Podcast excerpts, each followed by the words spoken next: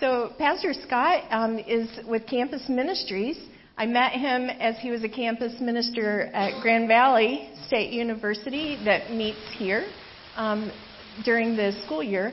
But then God gave him a vision that was bigger than just Grand Valley. He said, Hey, Scott, I think he just kind of knocked on your uh, mind and said, Hey, there's a lot of college campuses down here. And so um, God's used Pastor Scott to um, plant a vision that our region has said yes to, that the Lord wants thriving campus ministries at Grand Rapids Community College, at Kendall School of Art and Design. He's working with Davenport now, Ferris, Grand Valley, wherever the Lord leads, huh? Indeed. You're wanting to raise up campus ministry, yes. so praise God. Amen. Well, thank you so much, yeah. Pastor Gina, and thank mm-hmm. you all for having me this morning. Um, the Lord, you know, the Lord has to reveal things to me slowly. Uh, it's a bit of a. Uh, the Lord is amazing, right? Can you say amen to that? And it blows my mind. I am from. Uh, I playfully say a lot of times we go on mission trips with students, and uh, we see amazing things that God does there, as Brendan testified to this morning. So it's amazing. Like I, I spend my whole life hanging out with guys like Brennan and Rachel. Is it? I mean, what an amazing gift that the Lord has given me. But I am uh, a, a white kid from the hood who has no background. Like nobody in my family went to college. Um, and so it amazes me that the Lord would actually place me in a position um, that I get to not only be with uh, lots of college students whose lives are being transformed by the gospel, but then be able to help spread that in other places and other colleges and universities. Uh, because it's a, a, clear indication to me um, that what Paul says in uh, 1 Corinthians chapter 1 is true, that God uses the foolish things of the world to, to shame the wise, and God uses the weak things of the world to, to, to shame the strong, so that all glory goes to Christ. And then I can also testify that He uses foolish people and people without capacity in order to demonstrate that it all the glory belongs to Jesus. And so I'll share some of that with you uh, as well this morning, but I am grateful for the partnership that has struck up, uh, come up uh, around Gold Ave Church.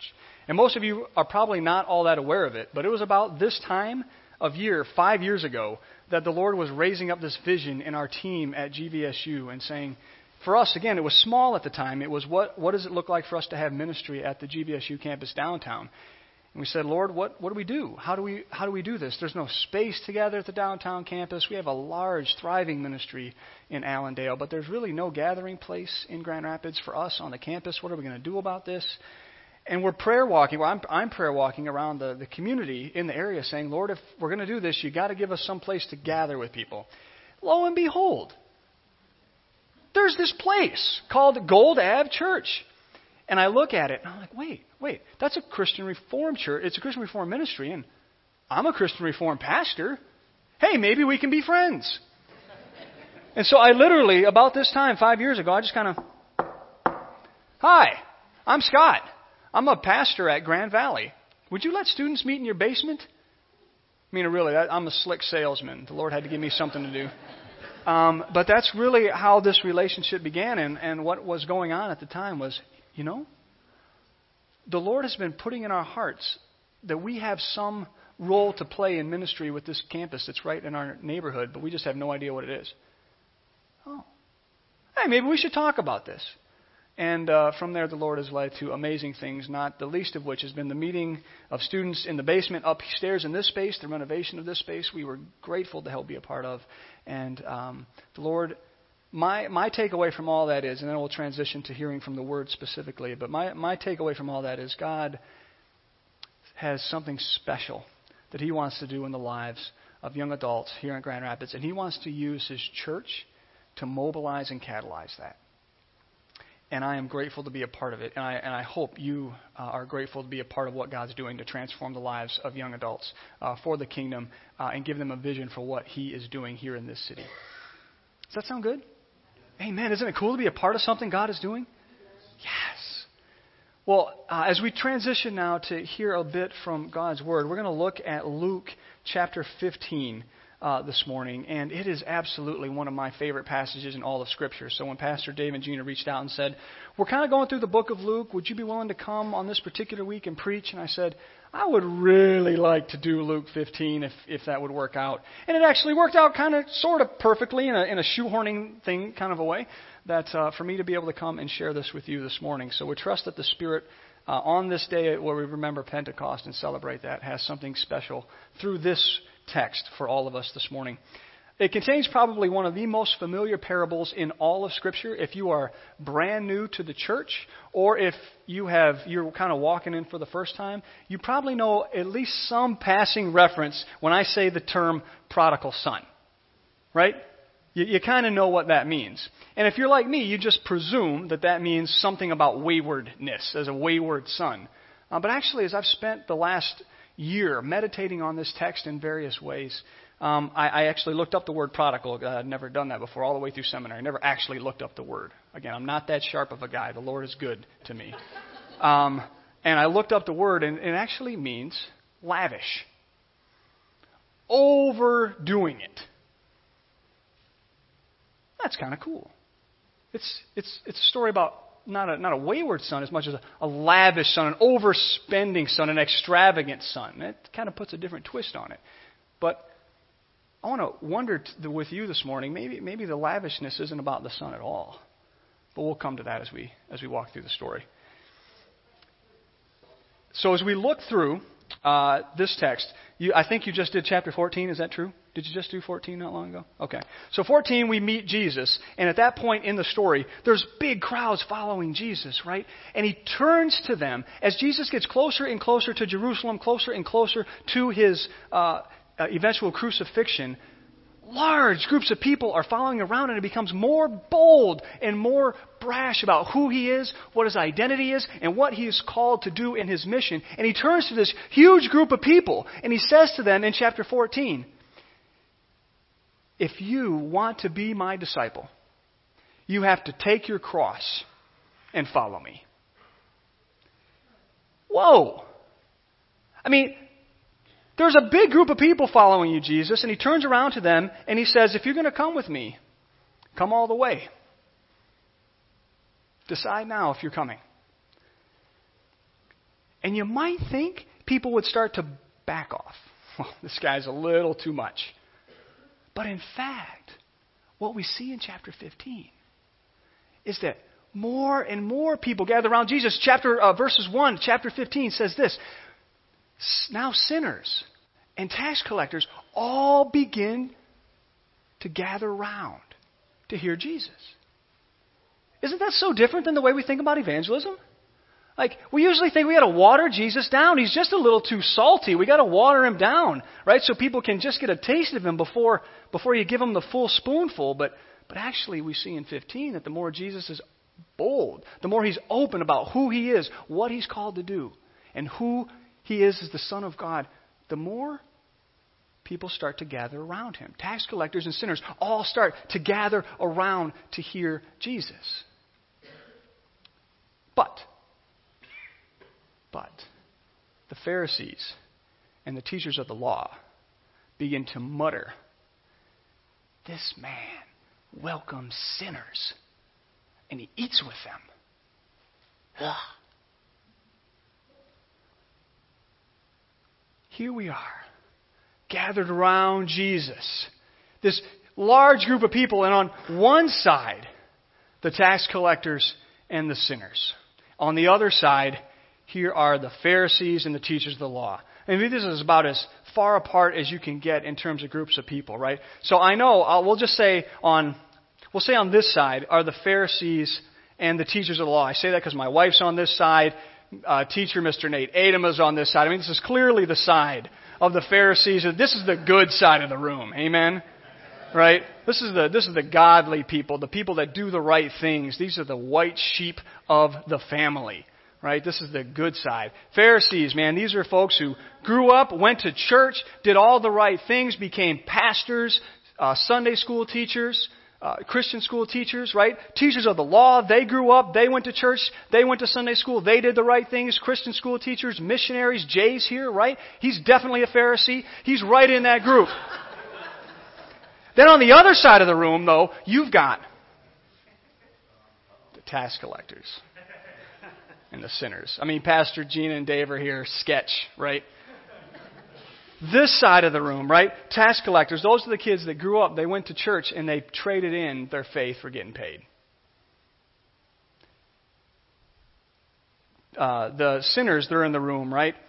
They're the folks. They grew up. They went to church. They heard about. They heard about God. They heard about His ways, but they traded that in because, as Billy Joel says, the sinners are just much more fun, right?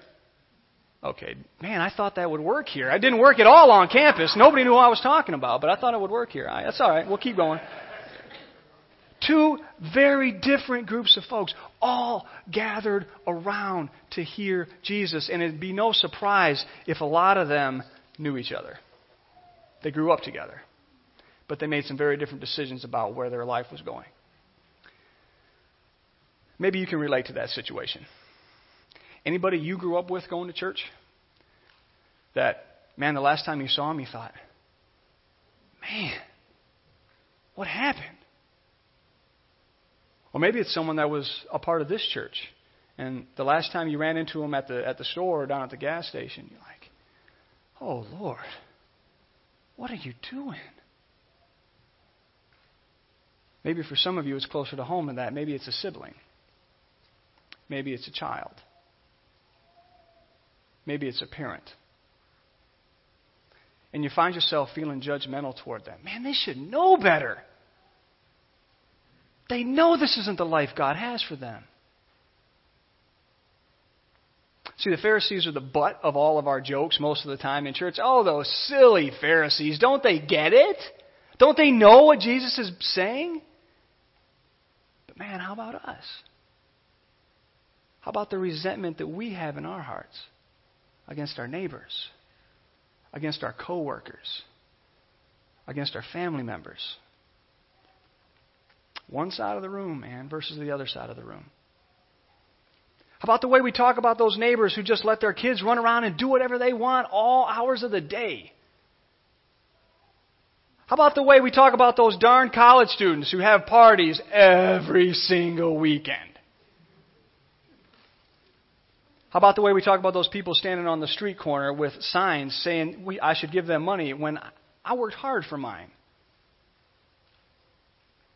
See, the tax collectors and sinners were all gathering around to hear Jesus, but the Pharisees and the teachers of the law began to mutter, This man welcomes sinners, and he eats with them. Well, in response to the Pharisees and the teacher of the law muttering this, Jesus tells three stories. Two of them are short. One of them's really long. They all have the same point, but one of them has a little something extra. And I want to share those stories with you this morning. I'm going to, uh, I'm going to present the, the word to you. The gift of meditating on uh, one passage of Scripture over a period of time is that it just starts to get written on your heart and inhabit you. Uh, and so I've uh, had the gift of being able to memorize this particular text. And so I want to share that with you with just a few little caveats along the way um, that I think help illuminate the story for us. So, brothers and sisters, hear the word of the Lord from Luke chapter 15. Pharisees and teachers of the law were all gathering around to hear Jesus, but the Pharisees, excuse me, the tax collectors and sinners were all gathering around to hear Jesus, but the Pharisees and the teachers of the law began to mutter, This man welcomes sinners, and he eats with them. So Jesus told them this story. Suppose one of you had a hundred sheep and loses one. Does he not? Leave the 99 out in the open field and go search carefully until he finds that lost sheep. And when he finds it, he joyfully picks it up, puts it on his shoulders, and carries it home. And then he calls all his friends and neighbors together and he says, Rejoice with me, friends. I have found my lost sheep. I tell you, there is more rejoicing in heaven over one sinner who repents or suppose one of you, or suppose there's a woman that has 10 silver coins for her wedding dowry. She loses one. does she not light the lamp, sweep the house, and search carefully until she finds it? And when she finds it, she calls together all her friends and neighbors and she says, Rejoice with me, friends! I found my lost coin! I tell you, there is more rejoicing among the angels of God over one sinner who repents. Or suppose, suppose there's a man who had two sons. And the youngest son says to his father, I want what's coming to me. Give me my share of the family business. And the father divides his inheritance between his sons. Not long after that, the youngest son liquidates his assets, devastating the family's business and reputation, takes the money, and goes to a far off country where he squanders his entire inheritance, throwing parties.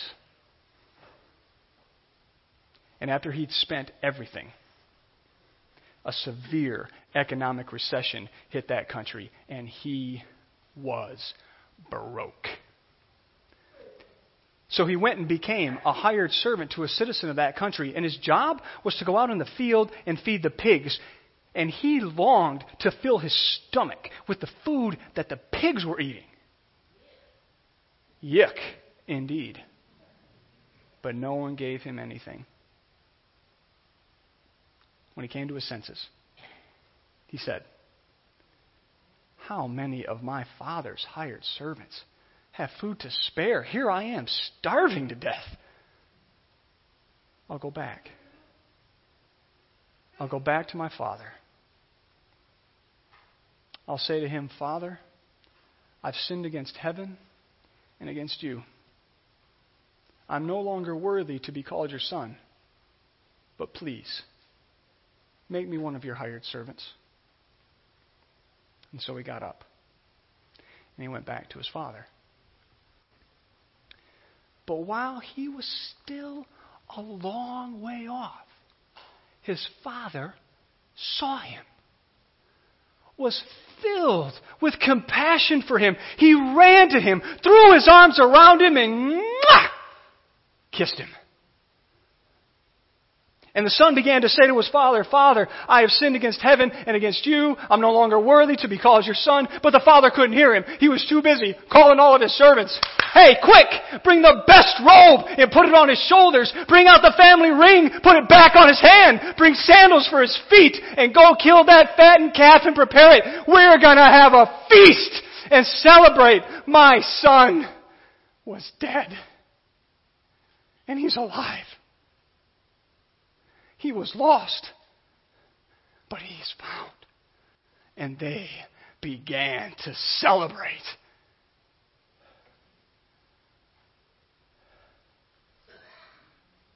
Meanwhile, the older brother was out in the field.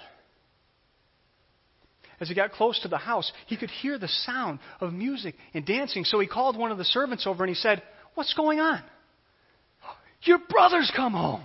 And your father has killed the fattened calf because he has him back safe and sound. The older brother was furious. He refused to go in the house. So the father came out to him and he pleaded with him. But the son said, Look, all these years. I've been slaving for you. I've never disobeyed anything you've asked of me. And you've never even given me a young goat so that I could celebrate with my friends. But here this son of yours who squandered your money on hookers comes home and you kill a fattened calf for him?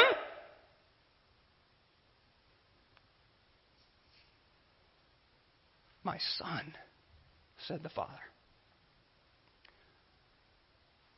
You are always with me. Everything I have is yours. We have to celebrate and rejoice today. Your brother was dead, and he's alive.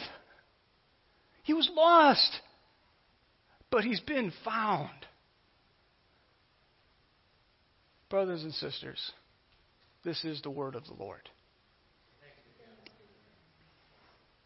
Wow! What a story.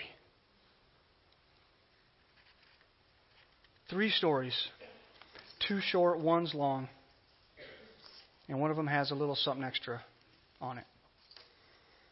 It's an incredible picture of heaven. An incredible picture of grace, is it not, that Jesus gives us with these stories? The joy of heaven breaking through on the earth.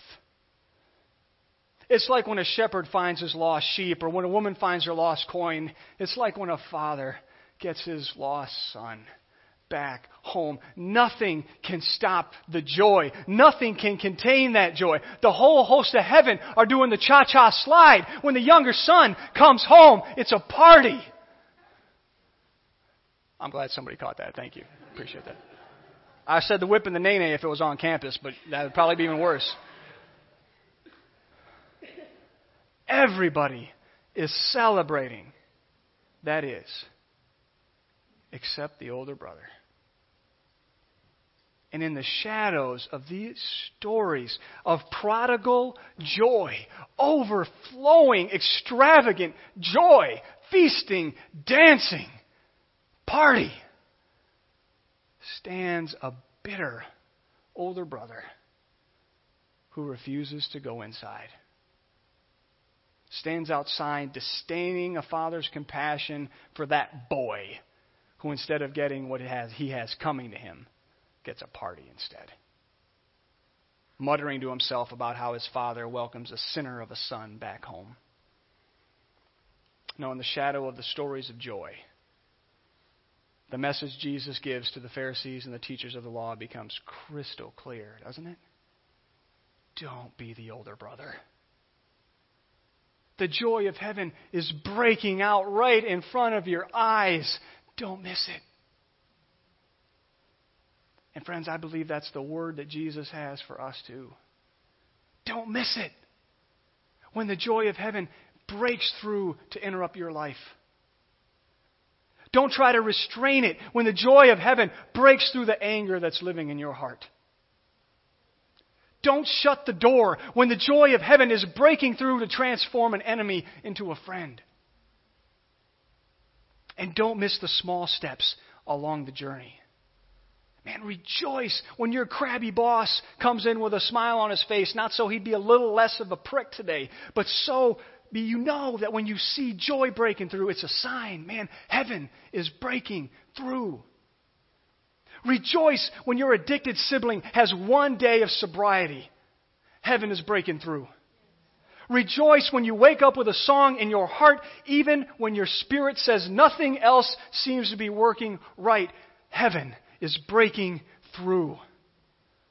The angels of heaven rejoice, my friends, every time one person repents, every time one person turns to God because they know it's a sign outbreaks of joy are a sign. The Spirit is here. God is on the move. And in spite of all the brokenness, all the breakdowns in our own lives, all the disappointment that we have living inside of us that says this can't work out, God isn't giving up. He's not giving up on his plan to transform all sadness to joy to bring home all lost sons and daughters. The angels rejoice, friends, because they know the joy of heaven is the only thing that wipes away the tears of the earth. So whenever you see it, whenever you see heaven breaking through, we celebrate. It is a sign to us God's not given up. He's not given up on you. He's not given up on me. He's not given up on your siblings. He's not given up on your kids. He's not given up on your parents. He's not given up on our city. He's not given up on our nation. Heck, God's not even given up on Donald Trump because he's God. That's who he is. He is absolutely bent on his notion of transforming all sorrow into joy through the kingdom of his Son. And that's what he tells us with this story. So if you, friend, have been wandering from the Father, and you feel like there's just no way back in the door for you, not after what you've done, not after where you've been. The message from Jesus to you is just come home. Just come home. And when you find when you come home is that what the Father feels for you is not disappointment, but compassion. Come home. He's looking for you. He can't wait to throw his arms around you, to kiss you, and to welcome you home. And if for you, you identify a lot more in the story with the good son the older son. Always doing the right thing, going to church, doing your job, taking care of business. But you found that your heart has been growing hard. Hard toward a father who just seems so quick to welcome sinner sons and sinner daughters back home. You find that you're even feel the sense of resentment building up against those sons, those uh, brothers and sisters who have wandered far and yet still find so much grace. The same invitation is for you. Come home. Did you notice in the story that the father goes out to both sons? It's a trap door. Jesus sets you up because the older son wasn't home either. He was out of the father. He was away from the father just as much as the younger son, even though he lived in the same house. Maybe that's the invitation you need to receive. My child, everything I have is yours. The angels of heaven are the servants of the Lord. That's not true for you. You are made in his image. You're his child. It's for you that Christ came, that Christ lived, that Christ died, that Christ rose, that Christ reigns. So, for you who carry this burden of a servant, always trying to earn your keep, receive the joy that comes with being a child. Come home to the Father. Let's pray together. Lord Jesus, your word always comes with us to us with comfort and joy. And so for those of us that are hearing this word as invitation to, to come home, having been so far from you, we pray for the courage and the grace to take one step in your direction so that we might find the loving arms of the Father. And Lord, of anyone that's here uh, this morning that is hearing that invitation and wanting to respond to it, God, again, give them the grace to respond. Give them the courage to take that step of saying, I'm not worthy, but I'm yours. And for others of us, uh, Father, who hear this word as a word of conviction, that our hearts, while our bodies are present with you, our hearts and our spirits may be distant and far from you. We pray, call us too to repentance. Give us the courage and the grace to say we too were not worthy, but we're yours. For all of us, Lord, we pray for the gift of the joy of being a child again. Renew that or awaken it in us to live in the glorious freedom of the children of God. We want that. We ask for it. And we trust that you want it for us even more than we can imagine it for ourselves. We pray that in the powerful name of our Lord Jesus Christ and through your Spirit, present and at work right here, right now. And we all say together, Amen.